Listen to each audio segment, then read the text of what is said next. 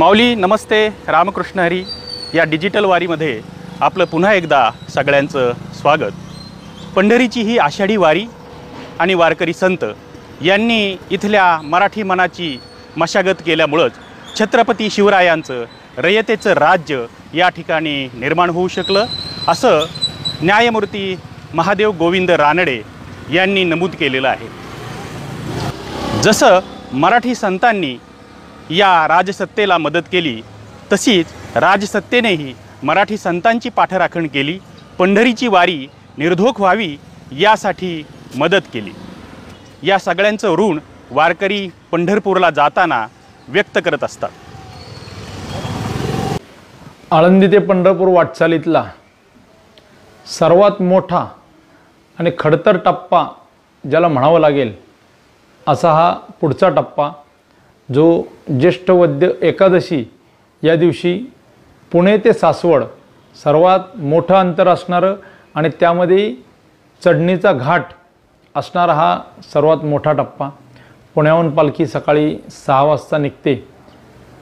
ती शीत रास्ते सरकारांच्या वाड्यातून जे आश्व असतात त्यांना निमंत्रण दिलं जातं ते आल्यानंतर पालखी सकाळी निघते. सकाळी निघाल्यानंतर सर्वात पहिला विसावा हडपसरला असतो. परंतु तत्पूर्वी शिंदे छत्री या ठिकाणी आरती होते. अनेक जण त्या ठिकाणी रस्त्यावर उभे राहून आरती पाहतात. परंतु ती आरती कशासाठी आहे? त्याचं काय महत्त्व आहे? हे अनेकांना माहिती नसतं.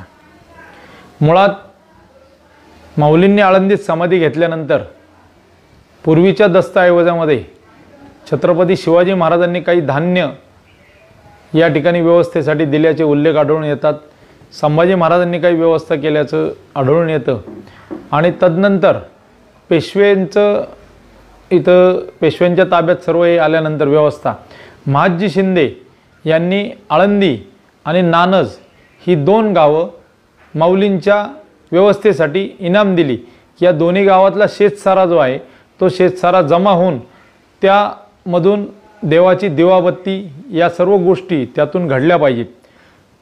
तसेच माऊलींचं मंदिर जे बांधणीची रचना आहे त्यामध्ये समोरचा महाद्वार त्यावरील नगारखाना व बाजूच्या ओऱ्या या शिंदे सरकारने बांधून दिलेल्या आहेत. तसेच जो हा माऊलीचा अखंड विणा चालू आहे तो विणा मंडप देखील शिंदे सरकारांनी त्यांचे दिवाणे यांच्यामार्फत तो बांधून घेतलेला आहे. त्यामुळे शिंदे सरकारांनी खूप मदत या सोहळ्याला केलेली आहे. व हा सोहळा ज्यांनी सुरू केला श्री गुरु हैबत बाबा हे देखील श्रीमंत शिंदे सरकार यांच्या पदरी सेवेला होते. तसेच ह्या सोहळ्याच्या व्यवस्थेकामी महत्त्वाची भूमिका बजावणारे श्रीमंत शितोळे सरकार हे देखील शिंदे सरकारांचे सरदार आणि त्यांचे जावई होते.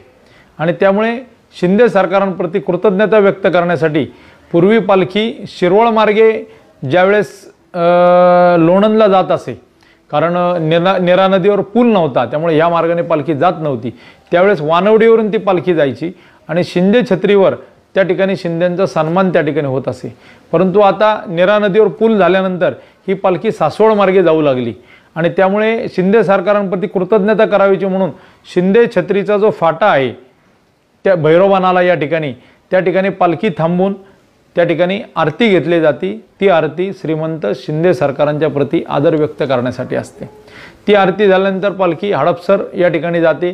त्या ठिकाणी साधारण एक तासाचा विसावा त्या दिवशी एकादशी असल्याकारणानं फराळाचा विसावा त्या ठिकाणी होतो.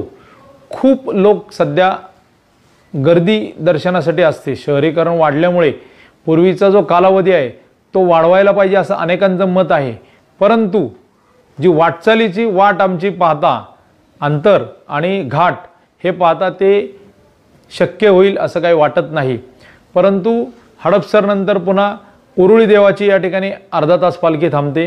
नंतर वडकी नाला या ठिकाणी घाटाच्या पायथ्याला पुन्हा अर्धा तास विसावा होतो. आणि त्यानंतर घाटाची चढण करत असताना जी आता पालखी पूर्वी गळ्यात पादुका नेण्याची पद्धत होती नंतर ती पालखीत घालून नेण्याची पद्धती सुरू झाली. आता पालखी रथामध्ये घालून नेण्याची पद्धत सुरू झाली. रथाला बैल लावतात दोन परंतु त्या बैलांना दोन बैलांना घाटामध्ये संपूर्ण रथ ओढणं शक्य होत नाही. म्हणून त्या परिसरातील साधारण पाच बैलजोड्या आपण त्या ठिकाणी त्या बैलांना मदतीसाठी पुढे लावतो आणि सर्व त्या पाच आणि ही एक बैलजोडी जी आळंदीकरांची बैलजोडी असते अशा सहा बैलजोड्या मिळून तो घाट पूर्ण पालखी चढून वर नेतात. आणि वर नेल्यानंतर हल्ली आजकाल आता मीडिया आहे मोबाईल्स आहेत फोटोग्राफ्स आहेत कॅमेरे आहेत अनेक कॅमेरेवाले की त्या घाटामध्ये फोटो कसा घेता येईल माऊलींच्या सोहळ्याचा अखंड कसा घेता येईल कुठल्या कुठल्या भागाचा कसा घेता येईल डोंगरावर चढून बसतात आणि या वारीचं सर्व कारण वारी वाटचाल चालत असताना एवढा सगळ्यांचा एकत्रित फोटो घेणं प्रॅक्टिकली काही शक्य होत नाही. त्यामुळे घाटातून सर्व सोहळ्याचं दर्शन की अगदी पुढचं टोक वर पोहोचलंय तरी शेवटचं टोक खालून घाटाच्या खालून येतच चालत.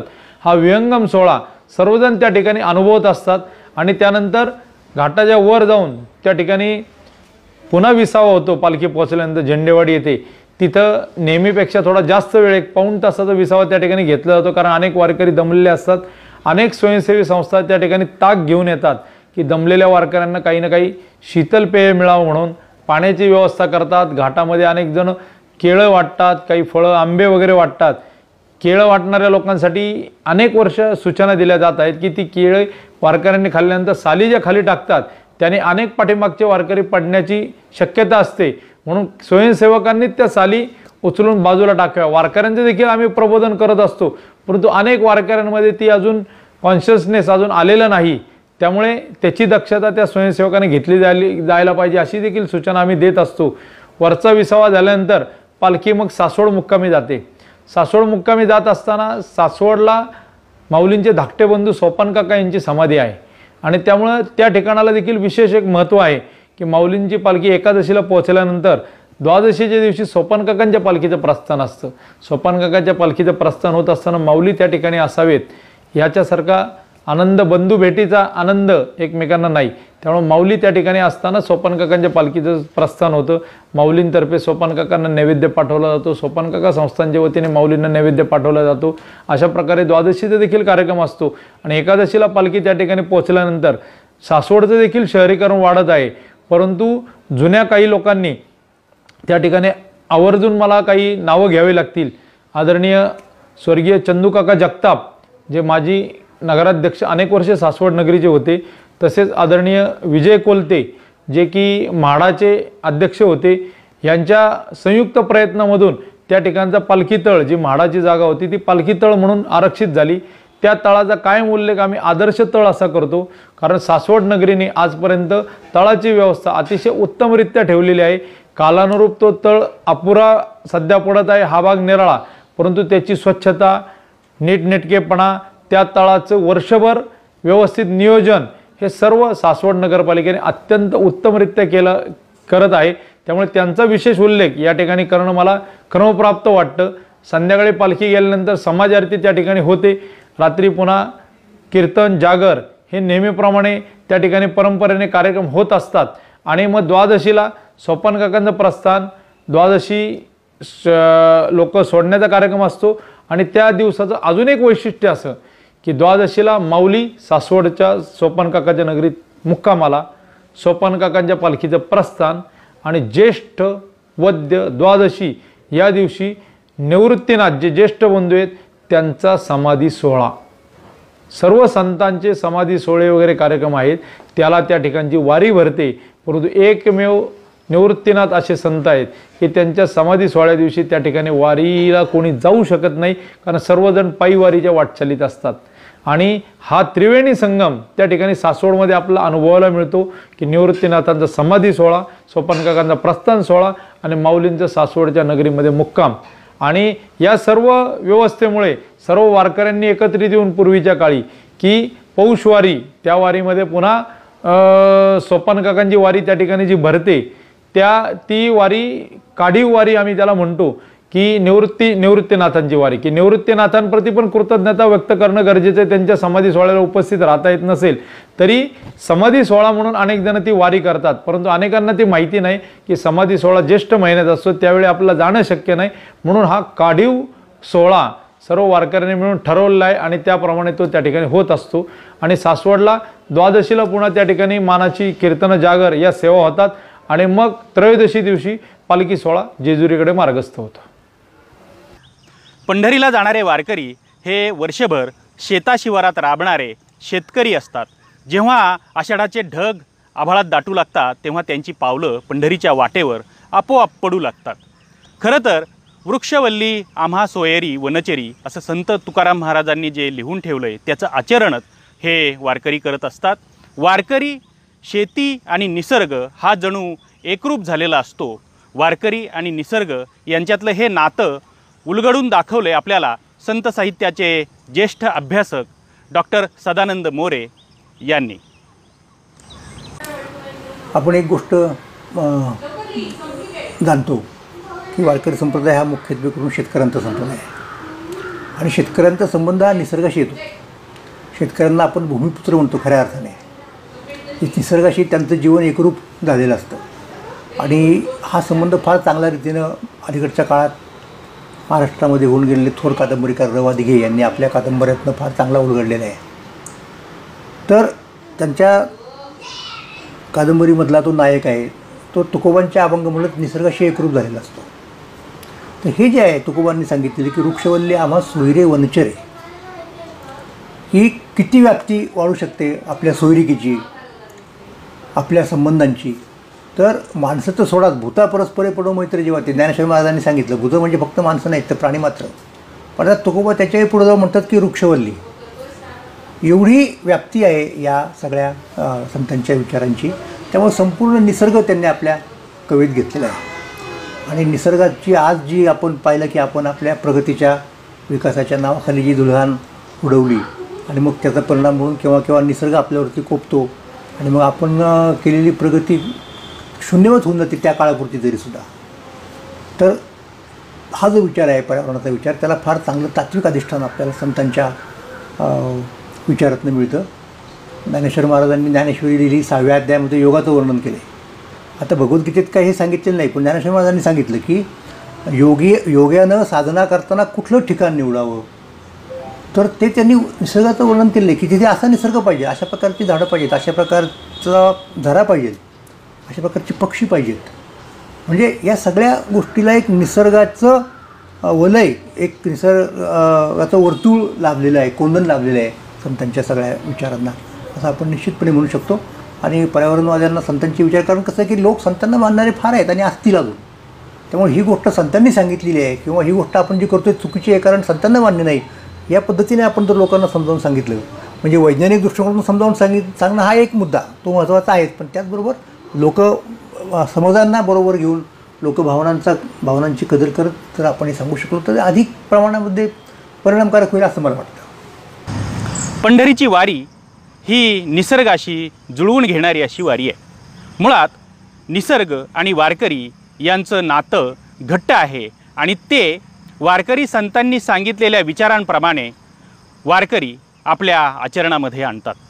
निसर्ग आणि वारकरी यांची समरूपता आपल्याला उलगडून दाखवली आहे संत साहित्याचे ज्येष्ठ अभ्यासक हभप अभय महाराज टिळक यांनी. वारीचा संपूर्ण दिनक्रम जो आहे ना तो खूप भवतालाशी जोडलेला आहे. किंबहुना मला असं वाटतं की वारी करता जेव्हा वारकरी बाहेर पडतो किंवा तुम्ही आम्ही बाहेर पडतो तेव्हा घरातलं संरक्षित जगणं सोडून कुठेतरी निसर्गाचे बदलते विभ्रम जे आहेत त्यांच्याशी समरस होण्याची क्षमता अंगी बाणवणारं साधन म्हणजे वारी असं मला फार वाटतं. कारण पर्यावरण हा जो आहे एक आपण लक्षात घेऊया की संत विचार हा संपूर्ण जीवनाचा विचार आहे. आणि ज्या जीवनामध्ये निसर्ग हा एक अविभाज्य घटक आहे. म्हणजे तुकोबा जेव्हा म्हणतात की वृक्षवल्ली आम्हा सोयरी वनचरे हे केवळ आज ज्या दृष्टीने आम्ही पर्यावरणाकडे बघतो त्या दृष्टीने महाराज बघत नाहीत. महाराज असं म्हणतात की आमच्या जगण्याचा निसर्ग हा अविभाज्य घटक आहे. आणि आमचं जगणं हे निसर्गाशी सुसंवादी असलं पाहिजे.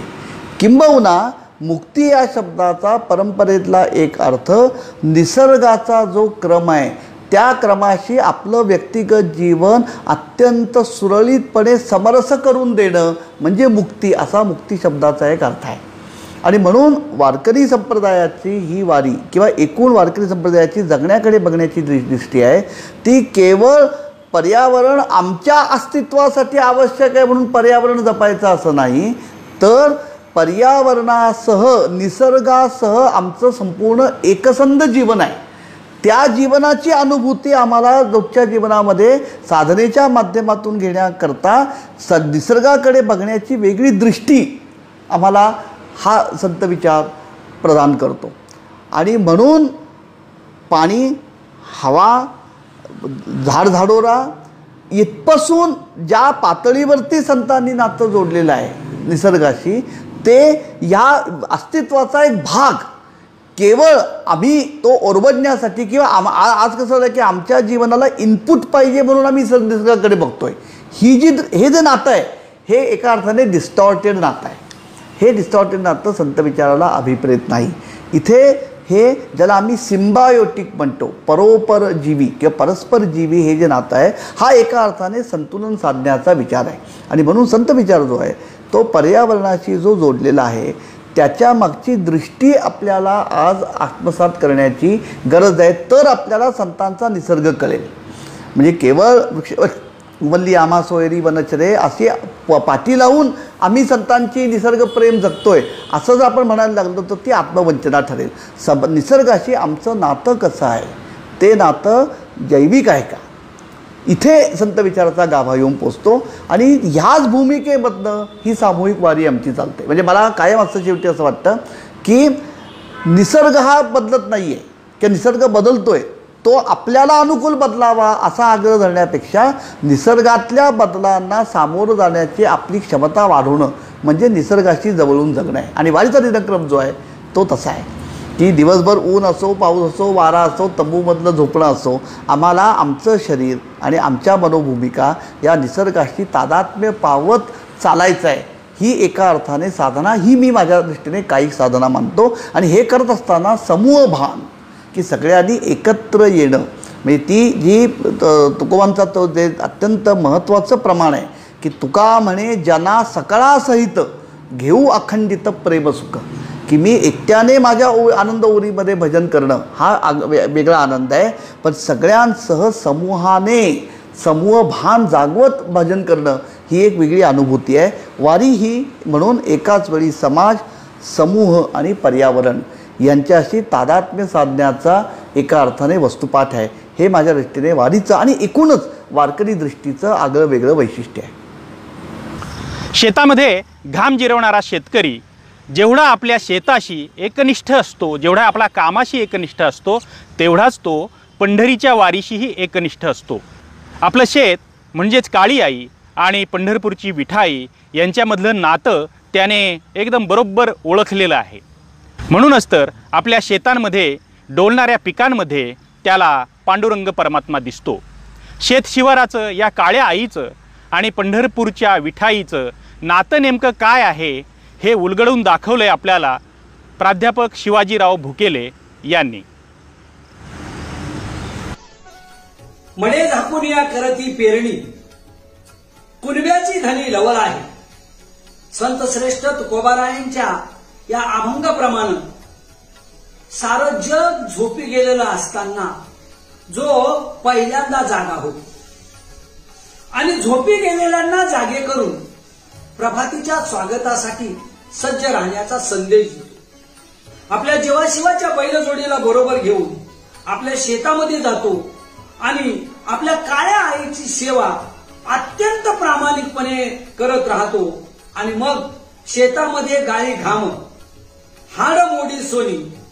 या बहिणाबाईच्या ओळीप्रमाणे हाड मोडेपर्यंत जो शेतामध्ये घाम गाळण्याचं काम जे आहे ना हे करतो आणि त्यानंतर तो पांडुरंगाच्या सगुण स्वरूपामध्ये लीन होण्याचं काम करतो. मंडळी कृषी संस्कृती किंवा शेतकरी आणि वारकरी यांचा संबंध अनन्यतम आहे. शेतकरी आणि आषाढी हे शरीर आणि प्राणासारखे आहेत मुळात महाराष्ट्रातल्या आपल्या चारी वाऱ्याचं वेळापत्रक हे कृषी संस्कृतीशी निगडीत आहे.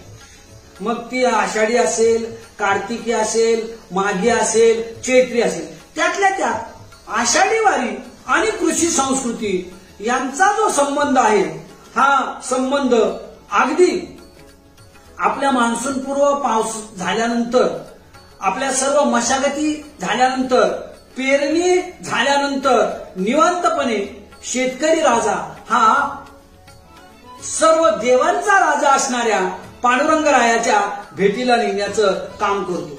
शेतकरी आपल्या घामाच्या धारातून शेताच्या बांधा बांधावर श्री विठ्ठलाचं व्यापक रूप तसं पाहण्याचं कामच करतो.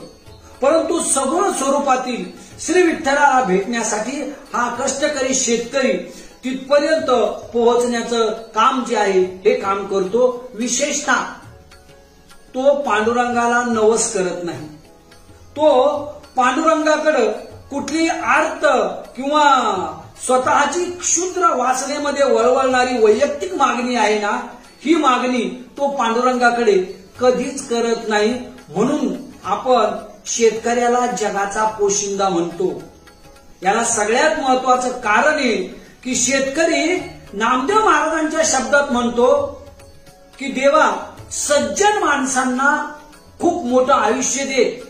सज्जन माणसांचं जर आयुष्य वाढलं तर समाजातले दंभ दुराचार जे आहेत ते नष्ट होतील. समाजामध्ये सद्भावनेचे मळे पिकतील. आणि सत्वशील समाजाची निर्मिती होईल. असं जगाला दोन वेळचं खाऊ घालणारा हा जो शेतकरी राजा आहे हा शेतकरी राजा पांडुरंगाकडं विनवणी करण्याचं काम करतो. सर्वात महत्वाची गोष्ट ही की पांडुरंग अनेक भक्तांना आणि शेतकऱ्यांना त्यांच्या शेता शिवारापर्यंत भेटायला गेला. असे अनेक कथा आपण आजपर्यंत वाचलेले आहेत ऐकलेले आहेत. या कथेवर काही मंडळींचा विश्वास आहे काही मंडळींचा विश्वास नाही. परंतु एका गोष्टीवर विश्वास आहे की नाही? अहो एक दाना पेरला तर त्याच्यातून हजार दाणे एखाद्या वर्षी पिकतील आणि माझ्या सहित कमीत कमी दहा माणसं जगतील. हा जो शेतकऱ्याचा कर्मयोग आहे. या कर्मयोगावर तरी आपला विश्वास आहे की नाही? एवढंच नव्हे तर केवळ देवाच्या नावावर जगणाऱ्या भक्तापेक्षा झुळूझुळू वाहणाऱ्या पाटाच्या पाण्यातून त्या विठ्ठलाची गाणी गाता गाता आपल्या उंच उंच डोलणाऱ्या जोधळ्याच्या कणसातून कधी कधी उसाच्या तुऱ्यातून कधी कधी आपली जी काही इतर पिकं असतील या पिकातून देवाचं दर्शन घेणारा शेतकरी मला प्रापंचिकांचा किंवा संसारिकांचा खरा संन्यस्त कर्मयोगी वाटतो. आपल्याला या अवस्थेतच ठेव. असं म्हणताना तुकोबरा एका अभंगात म्हणतात बरे देवा कुणबी केलो नाहीतरी दंभेची असतो मेलो.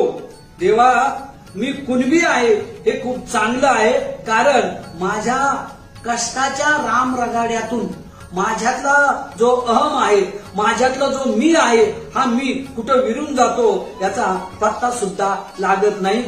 देवाला तुकोबारायाच्या शब्दात पंढरीला गेल्यानंतर एवढंच म्हणतो की मागील परिहार पुढे नाही सीन. झाली या दर्शन एक वेळा. पांडुरंगा फक्त एक वेळा दर्शन दे बस. आणि माझ्या जीवनाच्या सेवेचा परिहार मी तुझ्याजवळ मांडण्याचं काम करतो. या व्यतिरिक्त मला काही नको. ज्यांच्या कादंबऱ्याचा नायक हा शेतकरी वारकरी आहे असे ज्येष्ठ कादंबरीकार रवा दिघे आपल्या पानकळा या कादंबरीमध्ये म्हणतात की जिथं फसवा पाऊस आहे पाण्याचं दुर्भिक्ष आहे अशा इथल्या बरड रानांमध्ये हा शेतकरी आपल्या घामाचं शिंपण करून शेती फुलवतो. संत तुकोबारायांना दिसलेला गगनाचा निळा गाभा अर्थात प्रत्यक्ष पांडुरंग त्यांना त्यांच्या शेतावरच्या आभाळामध्येच दिसतो आणि त्यांच्यासाठी हा विठुराया म्हणजे श्रीरंग जणू आभाळामध्ये भक्तीचे रंग खेळतो.